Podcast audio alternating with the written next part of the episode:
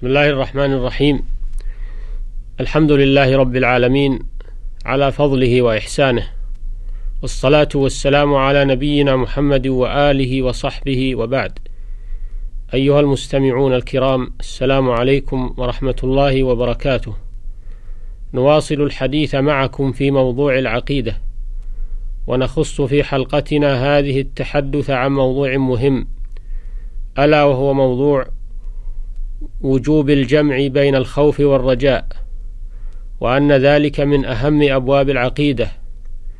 فالمؤمن يسير إلى الله بين الخوف والرجاء بحيث لا يذهب مع الخوف فقط حتى يقنط من رحمة الله ولا يذهب مع الرجاء فقط حتى يأمن من مكر الله لأن القنوط من رحمة الله والأمن من مكر الله ينافيان التوحيد.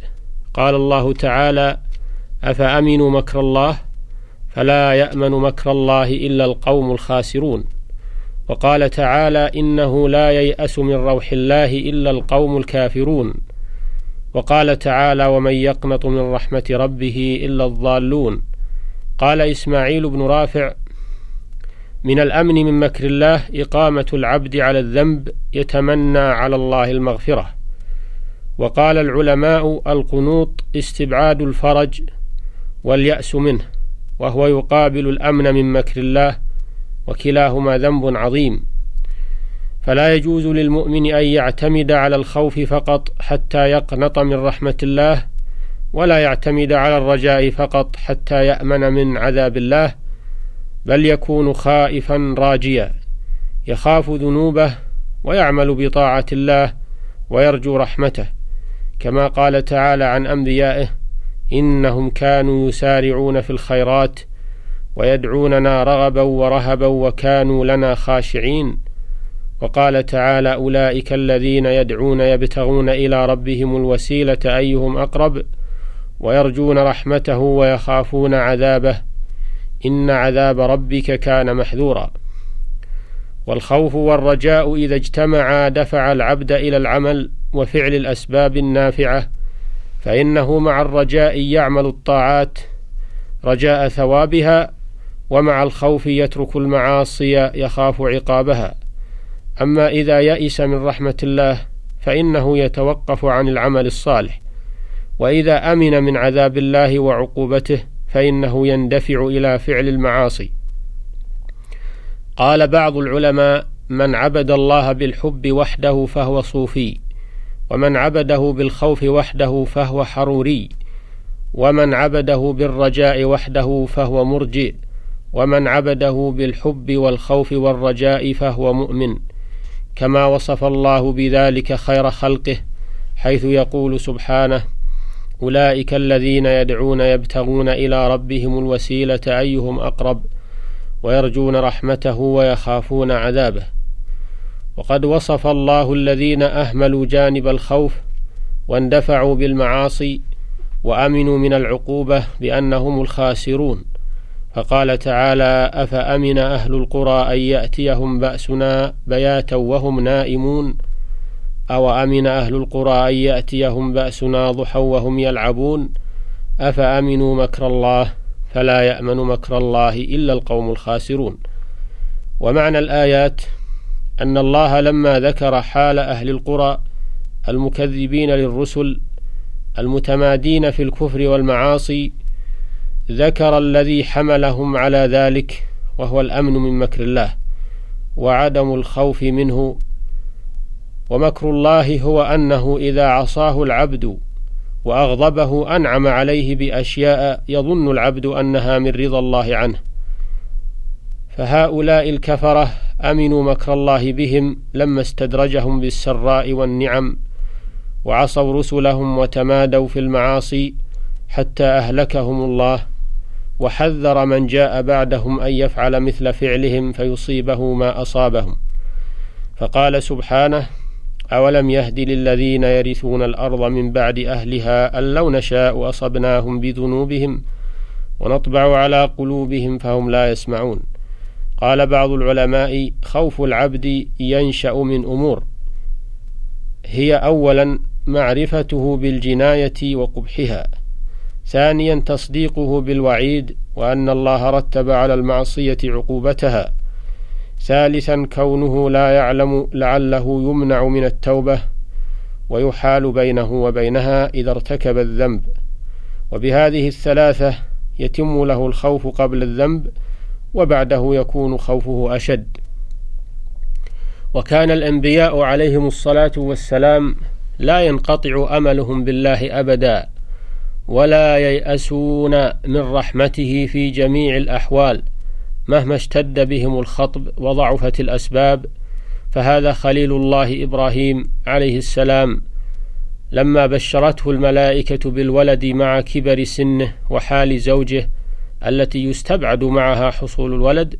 قال عند ذلك ومن يقنط من رحمة ربه إلا الضالون لأنه يعلم من قدرة الله ورحمته ما هو أبلغ من ذلك وأعظم. لكنه قال للملائكة أبشرتموني على أن مسني الكبر فبم تبشرون؟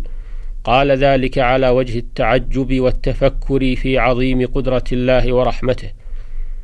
وهذا نبي الله يعقوب عليه السلام لما اشتد به الأمر وتأزم الحال بفراق ابنيه عظم رجاؤه بالله وطمعه برحمته وقال لبنيه يا بني اذهبوا فتحسسوا من يوسف وأخيه ولا تيأسوا من روح الله إنه لا ييأس من روح الله إلا القوم الكافرون.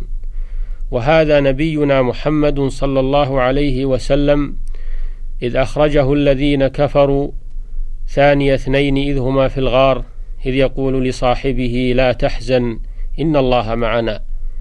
وقال عليه الصلاة والسلام واعلم أن الفرج مع الكرب.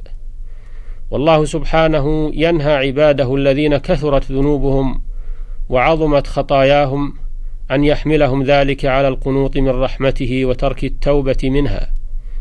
قال تعالى قل يا عبادي الذين اسرفوا على أنفسهم لا تقنطوا من رحمة الله.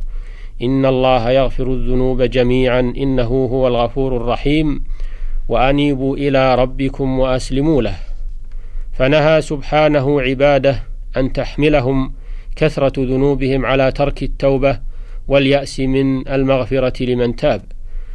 وقد عد النبي صلى الله عليه وسلم اليأس من روح الله من الكبائر. فعن ابن عباس رضي الله عنهما أن رسول الله صلى الله عليه وسلم سئل عن الكبائر فقال الإشراك بالله واليأس من روح الله والأمن من مكر الله. وعن ابن مسعود قال أكبر الكبائر الإشراك بالله والأمن من مكر الله والقنوط من رحمة الله واليأس من روح الله. لأن القنوط من رحمة الله سوء ظن بالله وجهل بسعة رحمته ومغفرته والأمن من مكر الله جهل بالله وبقدرته وثقة بالنفس وإعجاب بها. وفي ذلك تنبيه على أن يكون العبد دائما بين الخوف والرجاء فإذا خاف فلا يقنط ولا ييأس بل يرجو رحمة الله وإذا رجا فلا يتمادى به الرجاء حتى يأمن العقوبة. وكان بعض السلف يستحبون للعبد أن يقوي في حال الصحة جانب الخوف وفي حالة المرض وعند الموت يقوي جانب الرجاء. أيها المستمعون الكرام إن توازن القلب بين الخوف والرجاء يدفع على العمل الصالح والبعد عن المعاصي والتوبة من الذنوب. أما إذا اختل توازن القلب فمال إلى جانب واحد فإن هذا مما يعطل حركة العمل ويعرقل سبيل التوبة ويوقع في الهلاك.